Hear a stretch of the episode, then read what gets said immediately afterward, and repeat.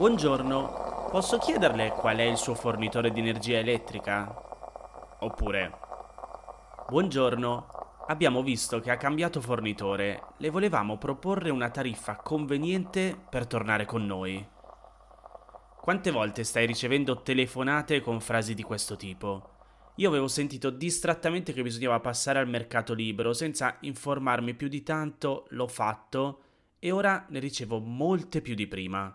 Ma davvero, come mi aveva detto la voce al telefono, dovevo, nel senso che ero obbligato a fare questo passaggio? E come faccio a capire cos'è più conveniente per me? In questa puntata di approfondimento del sabato ho intervistato Simone Biundo, un esperto di assistenza clienti proprio per quanto riguarda il mercato dell'energia e del gas, che ha anche creato una società che serve per aiutare famiglie e imprese a capirne di più. Senti che cosa ci racconta.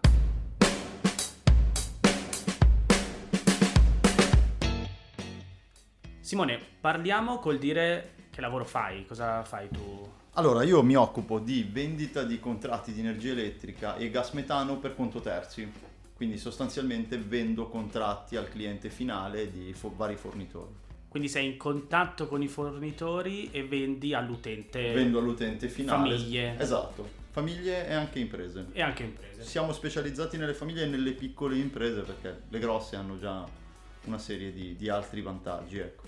Oggi ci concentriamo sulle famiglie. Dal primo gennaio del 2023 saremo tutti obbligati a passare al mercato libero. Corretto. Vuol dire che abbiamo un anno e mezzo di tempo praticamente, però cosa vuol dire? Cioè oggi ci troviamo nella maggior tutela, che cos'è la maggior tutela, cos'è il mercato libero? Spieghiamolo un attimino. Ecco, bravo, questa è una domanda tecnica perché molti dicono mercato libero ma non sanno neanche cosa vuol dire. Perché la grossa differenza tra maggior tutela e mercato libero è appunto che nella maggior tutela tu aderisci a un'offerta commerciale che è controllata dall'autorità. Quindi è, c'è già chi se ne occupa di guardare che sia tutto giusto, le spese, le tariffe, insomma, è già controllata. Diciamo, mh, Cioè c'è il comune, lo Stato... cioè C'è una società che ha l'autorità che si chiama Arera che trimestralmente decide quali sono le spese di trasporto giusto, gli oneri, le imposte, la tariffa, il dispacciamento e tutti questi valori chiaramente che sono variabili vengono pubblicate sul sole 24 ore e diventano comuni a tutti i clienti che sono gestiti in maggior tutela dalle varie aziende di maggior tutela che ce ne sono diverse. Solo sul sole 24 ore? Lo pubblicano sul sole 24 ore a livello di ufficialità, poi chiaramente viene rimbalzato un po' dappertutto perché sono dati che interessano molti, soprattutto chi vende per eventuali strategie. Viceversa, il mercato libero dall'altra parte, questo arbitro difensore che ti tutela, non c'è, quindi te ne devi occupare tu e quindi dovresti quantomeno sapere l'ABC, ecco. Quindi, allora, intanto spieghiamo perché siamo partiti subito col dire mercato libero, maggior tutela, abbiamo spiegato appunto la, la differenza, differenza. però di cosa stiamo parlando? Cioè delle utenze, dell'acqua, del gas, della luce, Luce e gas Ok. principalmente, l'acqua è ancora al mercato di, di tutela e per il momento ci resta, quindi fortunatamente quella per il momento possiamo guardarla domani, ecco.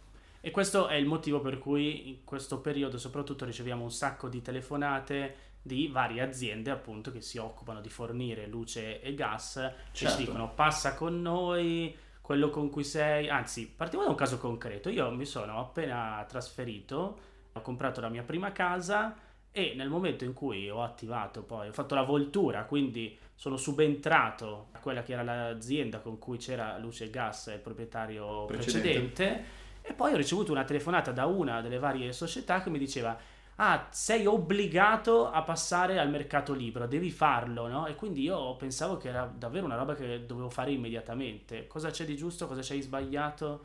Allora, è tutto sbagliato quello che hai sentito. Innanzitutto premetto che il 99,9% di queste telefonate vengono fatti da partner esterni. Queste telefonate appunto eh, commerciali dovrebbero, come dice la legge, essere delle società che si presentano con il loro nome e poi provano a dirti quello che poi vendono. Io sono Tizio e propongo contratti per l'azienda Y. E già questa è la prima cosa che è indolo perché sicuramente a te non avranno detto il nome del partner. La seconda cosa chiaramente è che utilizzano i tuoi dati personali, non si capisce dove li prendono, ma sicuramente non hai autorizzato che venissero dati a chiunque per provare a farti delle proposte. E quindi da dove li prendono questi, questi dati? È esattamente un po' dappertutto, nel senso che un po' te li estorcono per telefono, nel senso che ti dicono sono del fornitore tizio e tu gli dici no guarda io sono con il fornitore Caio e con il fornitore tizio non passerò mai, non passerò mai più, non ci tornerò mai più. E quindi questa informazione che tu inconsapevolmente dai a un call center viene inserita nelle tue, nelle tue schede e viene poi utilizzata contro di te. Quindi quando tu dai delle informazioni tue a qualcuno che ti vuole vendere qualcosa, insomma, parti svantaggiato. Ecco. Contro di te perché di fatto cioè, ci stai spiegando che appunto sono delle agenzie terze rispetto certo. alle società che forniscono la luce e il gas e che quindi magari lavorano un po' per tutte queste società. E... Ecco, questa è una delle gravi cose che succedono, che le aziende, soprattutto quelle che trattano i dati dei clienti, dovrebbero essere molto trasparenti a dire chi sono e per chi lavorano, proprio per trasparenza nei confronti dell'utente finale. Se io ho avuto dei problemi con l'azienda tizio, non voglio fare dei contratti neanche con l'azienda Caio se l'intermediario che me li fa è lo stesso, capisci? Quindi tutte queste cose vengono appositamente omesse in modo tale che tu sia alla mercé di chi è più bravo a vendertela, ecco. Partiamo un po' dalla base. Nel momento in cui ricevo una telefonata del genere, quali sono le domande che dovrei fare a chi mi sta chiamando, facendo un'offerta? Dovresti fare tutto un iter procedurale, che significa io ricevo una telefonata, guardo il numero che deve essere registrato al ROC, che è il registro degli operatori commerciali, quindi quando io ricevo una telefonata commerciale, quel numero che mi chiama deve essere registrato in quell'elenco che è pubblico e matematicamente non lo si trova, o addirittura le riceviamo anonime. Vero?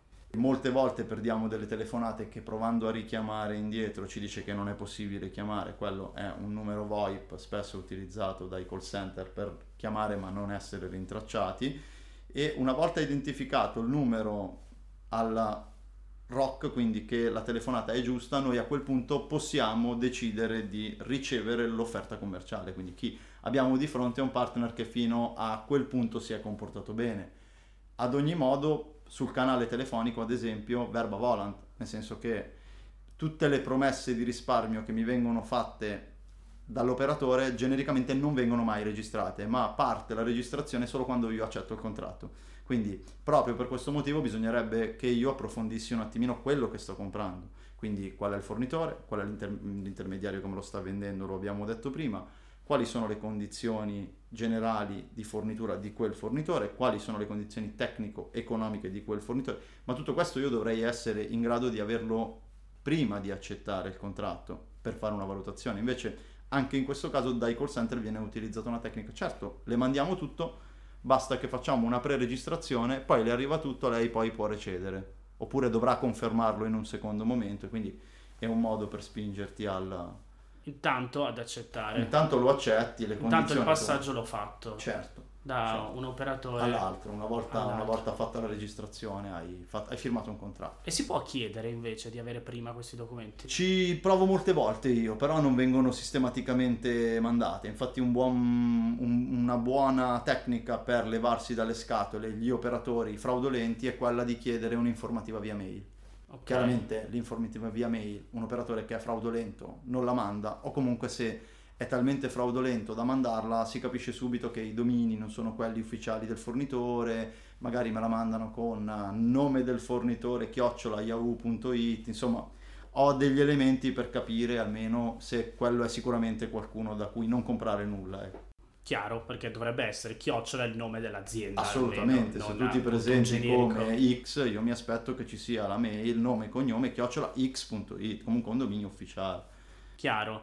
Allora, Guardiamolo dall'altra parte. Certo. Il mercato libero dovrebbe essere positivo perché mette in concorrenza diverse aziende e quindi sì. la concorrenza dovrebbe poter far abbassare il prezzo per il, in teoria sì.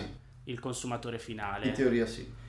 Quindi... Viceversa, noi in Italia ci troviamo in un paradigma. Noi abbiamo online uno strumento che serve a capire quali sono le vere tariffe che hanno i clienti e quindi anche l'utente può farselo in automatico e viene fuori che il 95% delle offerte in mercato libero sono più care della tutela. Quindi ci stai dicendo che è meglio rimanere fino all'ultimo giorno alla Se non siete che... assolutamente sicuri di avere un intermediario serio o comprare direttamente da un'azienda seria ed essere in grado di fare le valutazioni su quello che state comprando, ma ancora prima su quello che sono le vostre esigenze che che neanche questo non è una banalità. Tu quando vai a fare la spesa esci di casa, sai quello che ti serve o comunque a grandi linee pot- potresti saperlo, parti già con la tua idea. Viceversa, noi quando compriamo energia ci troviamo di fronte a dei clienti a quali che non sanno nulla delle loro esigenze. Cioè, spiega un po' meglio cosa E, devo valutare. ehm, bisognerebbe valutare innanzitutto se vuoi avere un'offerta promozionale, quindi che scade dopo un anno, se vuoi avere un prezzo fisso, un prezzo variabile, se vuoi comprare un'azienda che ti dia un servizio magari via app, un'esenzione alle imposte, se vuoi comprare un'azienda che ti dà un referente dedicato, insomma sono varie le offerte perché tutta la competizione che non è nata prima dal punto di vista del prezzo, visto che come dicevamo le offerte mercato libero genericamente sono più care, è nato dal punto di vista dei servizi o comunque delle sfaccettature, delle, della sconti, varie, varie metodi di utilizzo della scontistica e, e è progredito da quel lato piuttosto che dal lato economico. E nel momento in cui appunto io chiedo l'informativa, quindi lì in teoria trovo il prezzo, no? per esempio per la luce sul kilowatt, su- sul gas. Ecco, questo è l'errore che commettiamo tutti. Noi siamo stati abituati dal marketing e comunque dalla, dalla pubblicità in genere a collegare energia elettrica, offerta sull'energia elettrica, io devo guardare la tariffa. Esatto. E guardo solo la tariffa, quindi io ho un foglio che ha delle scritte sopra, una tariffa in mezzo e delle scritte sotto, tre quarti, e io guardo solo la tariffa e penso di aver risolto il problema, giusto? Niente di più sbagliato. Ogni fornitore del mercato libero può cambiare tutte le voci della bolletta, aggiungerne di nuove, cambiare i controvalori, agglomerarle, addirittura esistono fornitori che ti fanno un prezzo al kilowatt finito. Te. Ogni fornitore ha le sue peculiarità, però l'importante sarebbe, secondo me, comunicare al cliente che ogni fornitore può cambiare tutte le voci della bolletta, quindi non è sufficiente andare a guardare quant'è la tariffa al kilowatt, perché se io, fornitore, ti faccio uno sconto di un centesimo sulla tariffa, ma ti inserisco una voce aggiuntiva che ne riporta 3 di centesimi, sicuramente non ti sto facendo uno sconto.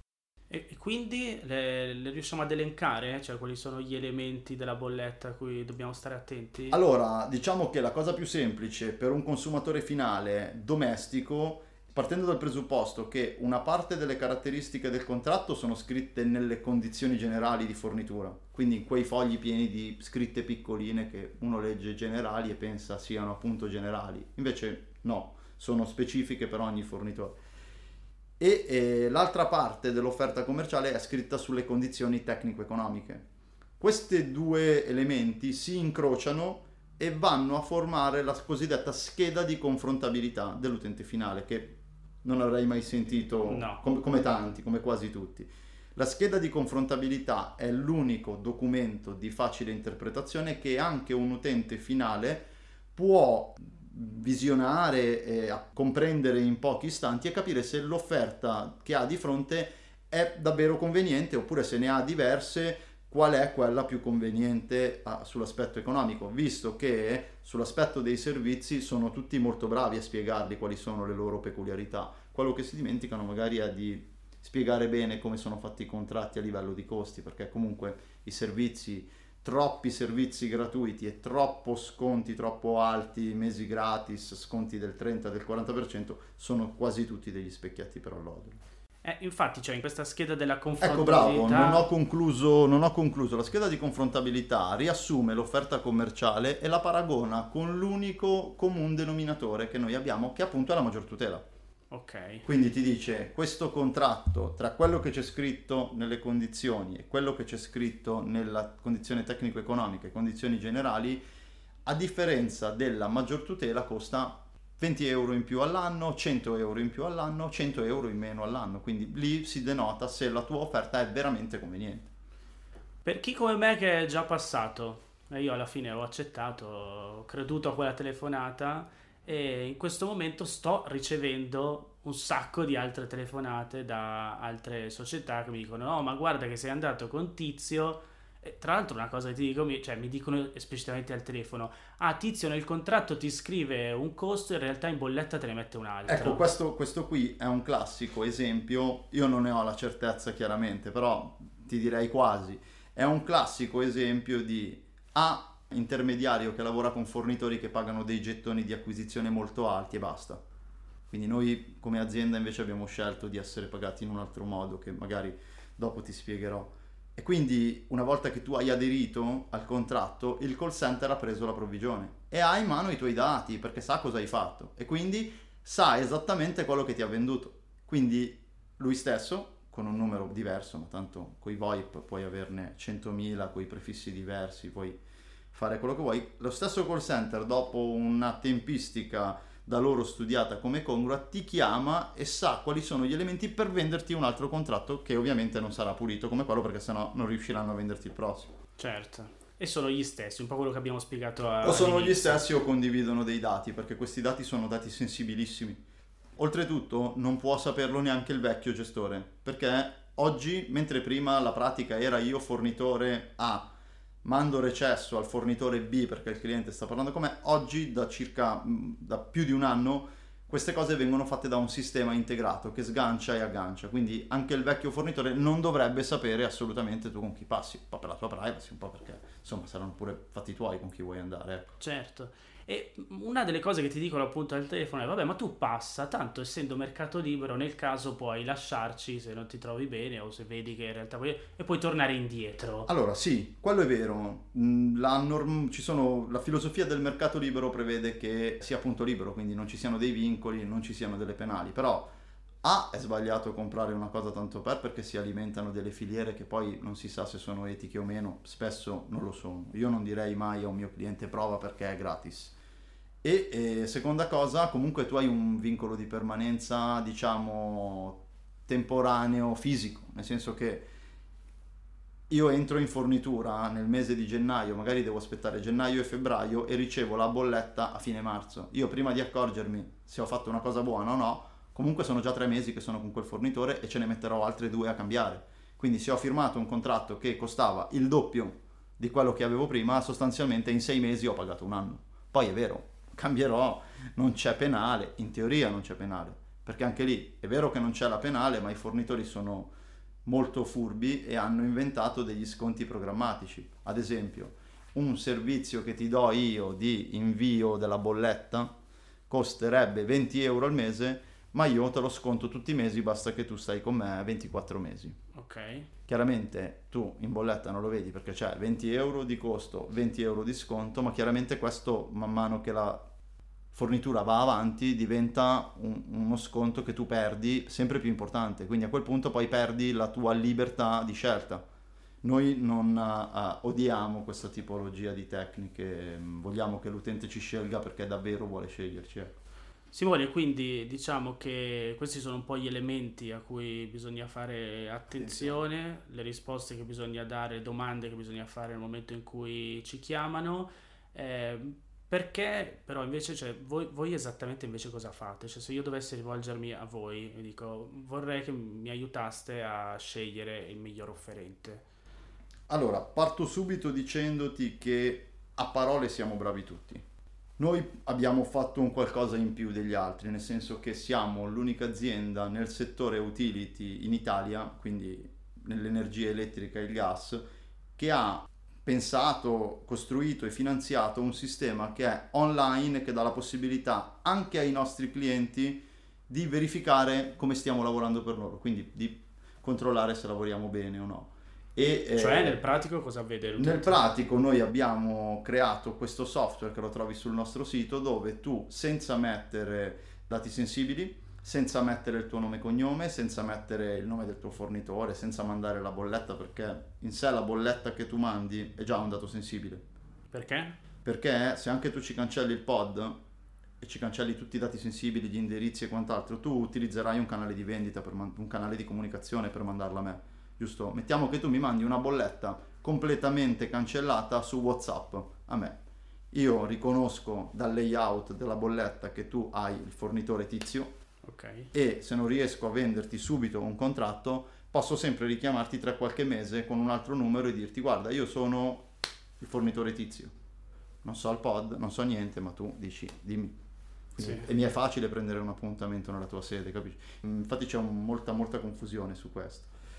Dicevo, senza avere nessun dato sensibile né pod né bollette né niente, il fornitore, il, cliente mette che tipologia di cliente è, di che periodo stiamo parlando, quanto ha consumato, quanto ha pagato e il nostro software gli dice qual è la sua vera tariffa media, se è buona, se è buona crea addirittura un attestato di buona tariffa, se non è buona fa una controproposta immediata, nero su bianco, che l'utente può mandarsi via mail e finalmente ha un, un qualcosa di scritto. So se l'hai, se l'hai mai vista, ma la nostra proposta è molto bella perché c'è sia la tariffa ma anche la bolletta finita, che è quello che interessa al cliente. Perché Sembri tariffa... uno di quelli che mi chiamano per convincermi. potrei fare l'operatore, potrei fare tranquillamente l'operatore.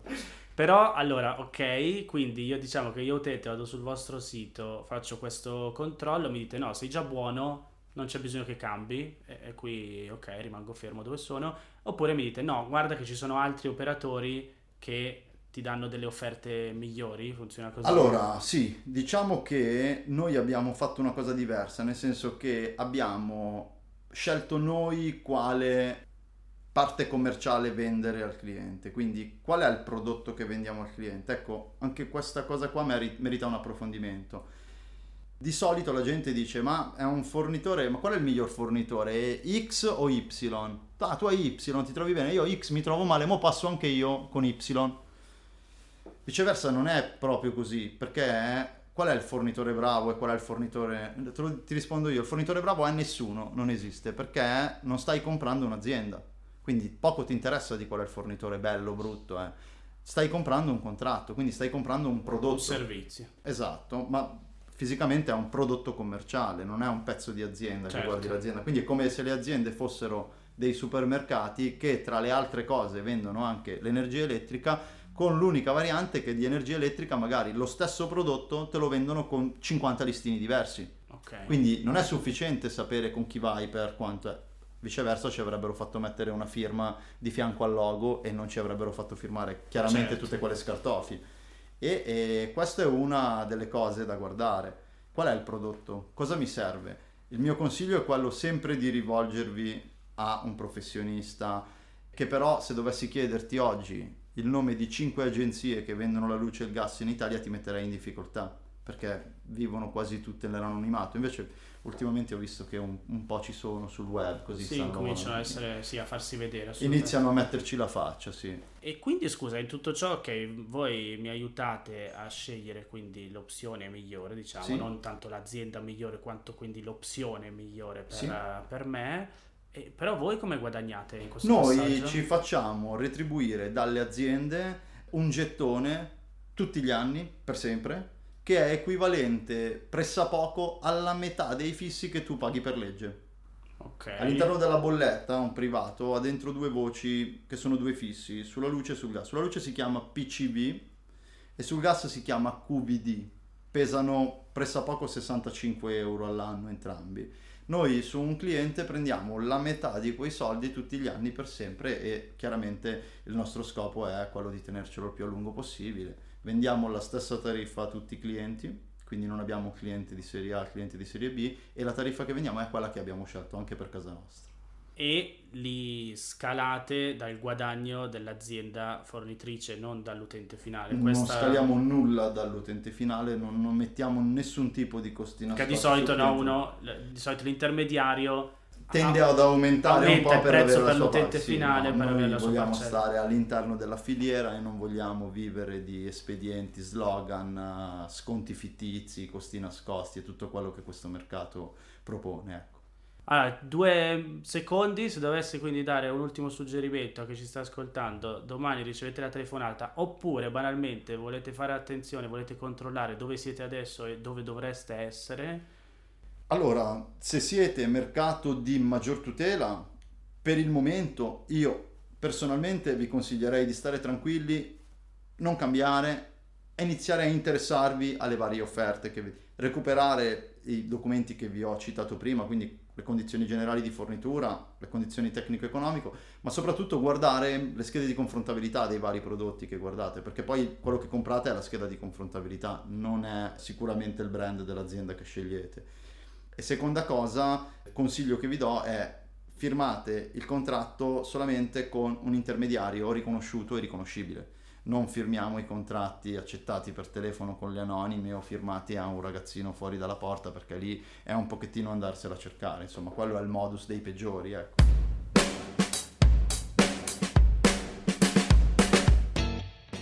Sono tantissime le cose a cui stare attenti. Ho scelto di parlarne con Simone perché ho verificato e davvero lo scopo della sua società è aiutare i consumatori.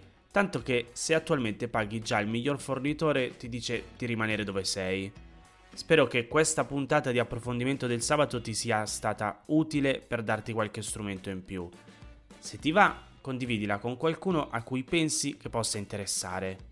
Se invece vuoi suggerirmi un altro tema da approfondire qui nel podcast, puoi farlo inviandomi un'email a notizie chiocciolagmail.com oppure cercami su uno dei miei canali social. L'account da seguire è sempre lo stesso, Massimo Brugnone. Ti ricordo che se vuoi puoi sostenere la produzione di questo podcast con una piccola donazione tramite il sito www.notiziacolazione.it. Un saluto da Massimo Brugnone.